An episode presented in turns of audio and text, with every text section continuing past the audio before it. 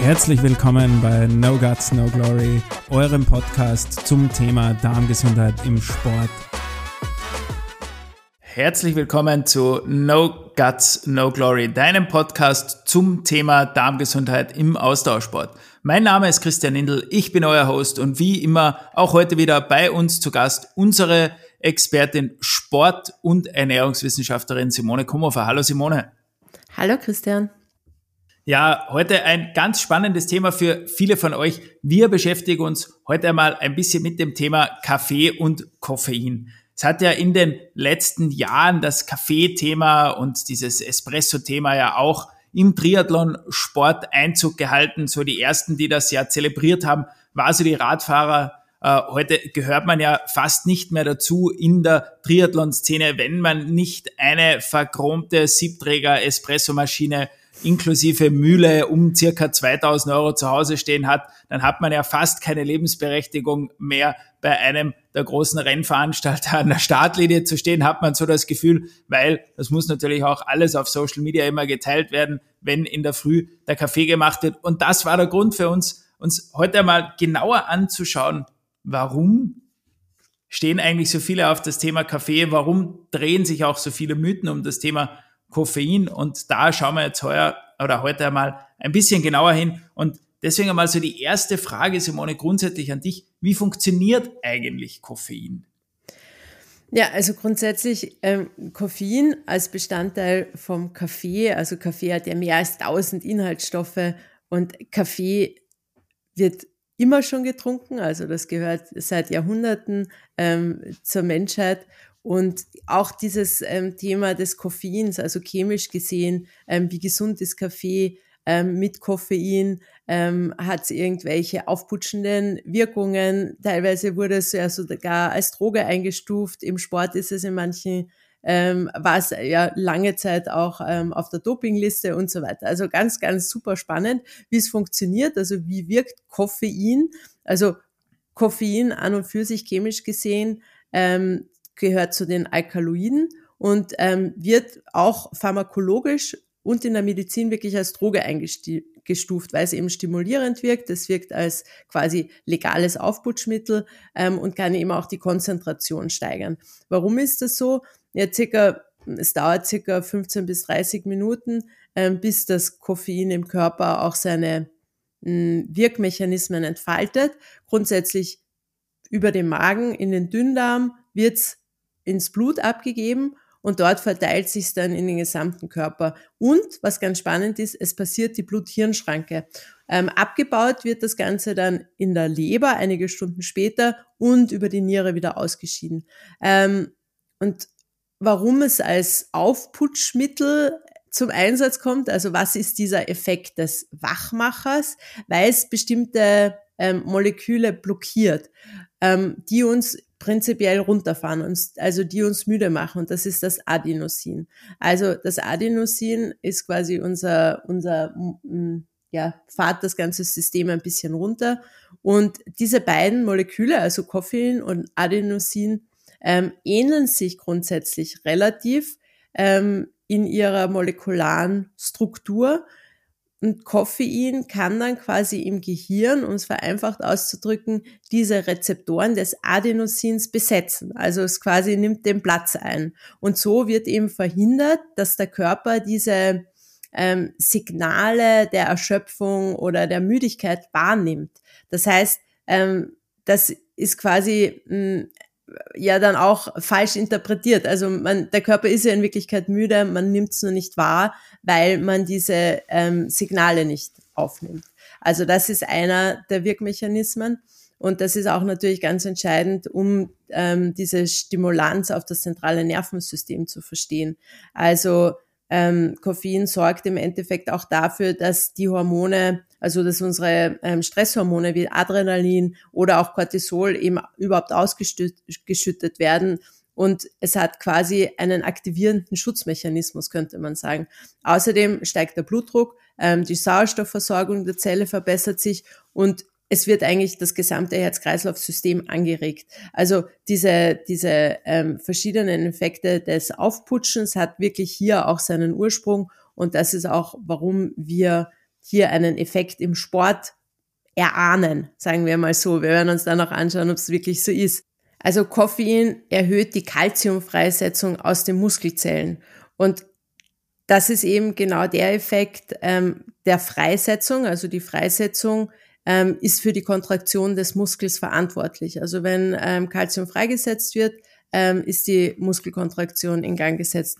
Und es wird eben angenommen, dass die Sublimierung von Koffein ähm, auf, aus diesem Grund eben auch die, ähm, den Krafteinsatz der Muskulatur erhöhen kann. Also das ist, das ist relativ wesentlich, dass eben auch im Kraftsport zum Beispiel ähm, mittlerweile ganz schön ähm, anhand von Studien erkannt wurde, dass es hier einen Effekt gibt auf die Explosivkraft sozusagen, nicht nur auf die ähm, Ausdauerleistung, so wie wir es ähm, im, im Radsport oder im Triathlon kennen und hier auch eingesetzt wird.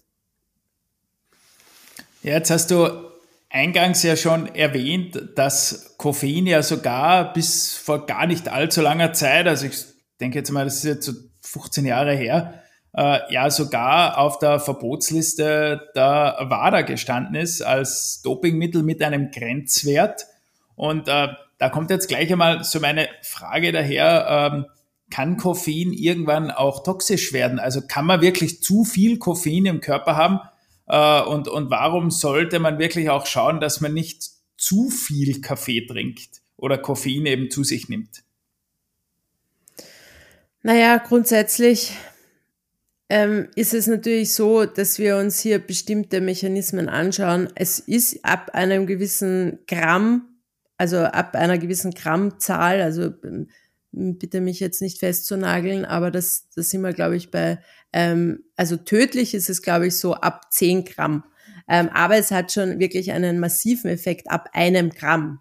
Ähm, wenn wir uns Studien anschauen, wo man sich zum Beispiel angeschaut hat, wie stark Koffein ähm, im Kaffee hydriert oder dehydriert, dann sind wir da bei 500 Milligramm. Das heißt, ähm, da, das ist also schon sehr, also wenn es toxisch wirkt, das sind wirklich schon massiv hohe ähm, Mengen. Ähm, bei diesem Thema der Dehydrierung über Kaffee, das ist ja auch immer so ein Mythos, da sind wir circa, also da spricht man in Studien auch bei einer normalen Dosierung immer so bei 400 Milligramm pro Tag. Und das ist ja meines Wissens auch schon ganz schön viel. Ich bin ja kein Kaffeetrinker, aber was hat denn so ein Espresso ähm, quasi Gramm? Du weißt das vielleicht. Ja, also man, man muss da insofern ein bisschen aufpassen, bei 100 Milliliter Espresso und das wäre ja dann schon sehr, sehr viel jetzt von der Menge her. 100 Milliliter Espresso haben knapp 130 Milligramm Koffein. Äh, das entspricht circa, und jetzt wird es ganz interessant, auch einer Tasse Filterkaffee. Äh, also das heißt eigentlich eine große Tasse Filterkaffee hat wahrscheinlich sogar mehr Milligramm Koffein wie ein, der klassische Espresso, dann der doppelte Espresso, da haben wir, reden wir dann schon natürlich von knapp 200 Milligramm Koffein, aber da sind wir dann eh schon an dem Punkt, wo du sagst, okay, ab einem Gramm also das heißt, wenn man, wenn man fünf doppelte Espresso am Tag zu sich nimmt, dann sind wir ungefähr bei dem einen, bei dem einen Gramm Koffein. Ich meine, fünf doppelte Espresso am Tag, das wäre dann ja schon wirklich viel.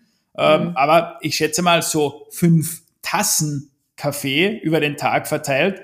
Äh, wenn man sich jetzt überlegt, vielleicht man trinkt in der Früh zum Frühstück ein, zwei Tassen Kaffee und dann im Büro halt auch noch vielleicht zwei oder sogar vielleicht drei Tassen Kaffee, dann ist man schon bald auf diesem einen Gramm Koffein pro Tag und da fängt es ja dann schon an, dass man sagt, okay, das wird dann schon sehr, sehr viel. Ähm, und jetzt ja. haben wir eh schon das, das Thema gehabt, auch der, der Dehydration. Jetzt ist es ja ganz spannend. Äh, auf der einen Seite, man nimmt ja Flüssigkeit zu sich, wenn man jetzt sagt, okay, man, man trinkt fünf Tassen Kaffee, das ist ja dann doch ein Liter Flüssigkeit und trotzdem dehydriert. Wie kommt es dazu?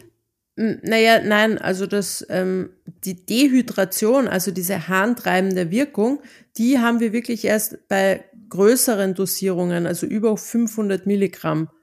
Ähm, das heißt, die normale Tagesdosis, so wie sie angegeben wird mit circa 400 Milligramm pro Tag, die hätte eigentlich keinen dehydrierenden Effekt. Und was man auch dazu sagen muss, wir wissen, dass der regelmäßige ähm, Kaffeekonsum auch zu einer Toleranz dieser harntreibenden Wirkung führen kann. Also da erkennt man auch, wenn wir natürlich, ähm, und das ist ja bei den meisten Menschen so, jahrelang tagtäglich so und so viel Kaffee trinken, dann nimmt diese handtreibende Wirkung auch ähm, wieder ab. Und dann sind wir eigentlich auch schon wieder da ähm, bei dem Fazit der ähm, eigentlich ähm, Studienlage aktuell, dass ähm, es keinen Dehydrationseffekt hat. Also da sind wir eigentlich wirklich nur, da ist auch wieder ähm, die Dosis macht das Gift. Ja, für viele jetzt wahrscheinlich ja auch eine spannende Frage, jetzt speziell, wenn wir uns den Markt der Sportnahrungsergänzungsmittel anschauen, jetzt speziell am Sektor der Gels. Jetzt gibt's Gels mit und ohne Koffein. Äh, mal grundsätzlich, warum gibt's die und wie sollte man das eine und wie sollte man das andere am vernünftigsten einsetzen? Ähm, ja, da gibt's zwei Aspekte. Ähm, was sich die Hersteller immer genau dabei ähm, denken, das mm, liest man meistens in den Marketing-Aussagen ähm, darüber. Grundsätzlich jetzt von der wissenschaftlichen Seite gibt es zwei Herangehensweisen. Einerseits, dass Koffein die Aufnahme von Kohlenhydraten verbessern kann. Also da gibt es ähm, eine Studienlage. Es gibt äh, zum Beispiel zwei ähm, eigentlich ähm, wesentliche Studien, die immer herangezogen werden. Und diese zwei Studien ähm, haben auch zwei unterschiedliche Ergebnisse, aber auch hier die Menge ist wieder entscheidend. Ähm, und der andere Effekt ist natürlich der, dass wir über diese auch ähm, ähm, Antriggerung von bestimmten Katecholaminen, also Stresshormonen, da natürlich auch so einen zusätzlichen Push oder Kick uns erwarten. Also das ist natürlich immer, immer die Frage, ähm, was habe ich hier für ähm, einen Ansatz. Also was möchte ich erreichen? Ähm, grundsätzlich muss man immer ein bisschen aufpassen, auch die Kombination eben Kohlenhydrate und Koffein, was ähm, ähm, die Darmaktivität betrifft. Also gerade bei ähm, Athleten, die da empfindlicher sind, bitte immer auch daran denken. Ähm, auch der Darm ist ja ähm, hat auch ähm, muskuläre Strukturen und auch hier ist quasi ähm, über diese Kalziumausschüttung natürlich auch die Muskelkontraktion angeregt. Ähm, deswegen nutzen das ja auch viele Menschen ähm, ganz gerne, um ihre hm, Peristaltik ein bisschen anzuregen. Aber grundsätzlich kann man sagen, ähm, also Glucose, also Zucker und Koffein hat einen Effekt, aber auch nur bei sehr hohen Mengen. Also da muss der Koffeingehalt dann auch schon wieder sehr, sehr hoch sein. Ähm, und ansonsten ist das eigentlich auch eher zu vernachlässigen. Also dass quasi diese Aufnahmefähigkeit des Körpers durch das Koffein mh, für die Zucker verbessert ist. Ja, jetzt haben wir ja schon viel auch darüber gesprochen, dass man sich teilweise auch äh, an das Thema Koffein gewöhnt oder, oder jetzt speziell an, an was jetzt den, den Harndrang des Koffeins äh, betrifft gewöhnt. Und jetzt gibt's ja so einen Trend in den letzten ein, zwei Jahren, äh, dass es ja Athleten gibt, die wirklich auch beginnen, Kaffee und Koffein vor wichtigen Wettkämpfen zu karenzieren, um dann einen besseren Effekt zu erreichen, wenn sie dann wirklich im Rennen sind, damit das Koffein oder der Kaffee noch mehr putscht. Jetzt ist die Frage, gibt es dazu eine Evidenz oder gibt es dazu Studien, dass das in die Richtung auch Sinn macht? Äh, ja, da muss ich die Leute leider enttäuschen. Oder vielleicht für viele ist es jetzt auch positiv, weil sie nicht auf ihren Kaffee verzichten müssen in der Vorbereitung. Also ähm, man hat sich angeschaut an, ich glaube, das war auf der ähm, Universität von Sao Paulo in Brasilien, ähm, wo man auch also eine wirklich schöne ähm, klinische Studie durchgeführt hat, doppelblind, Crossover, ähm, randomisiert ähm, wo man sich ähm, 40 männliche Ausdauersportler aus dem Radsport ähm, hergenommen hat. Ähm, und der tägliche Koffeinkonsum ähm, wurde in bestimmte Gruppen eingeteilt, also die, die grundsätzlich eher einen niedrigen ähm, Koffein-Intake hatten, also das war so eine kleine Tasse Kaffee, dann einen mäßigen, das war so zwei bis drei. Und dann die ähm, quasi ähm, sehr viel, die richtigen Coffee Freaks, die so circa fünf Tassen pro Kaffee zu sich nahmen.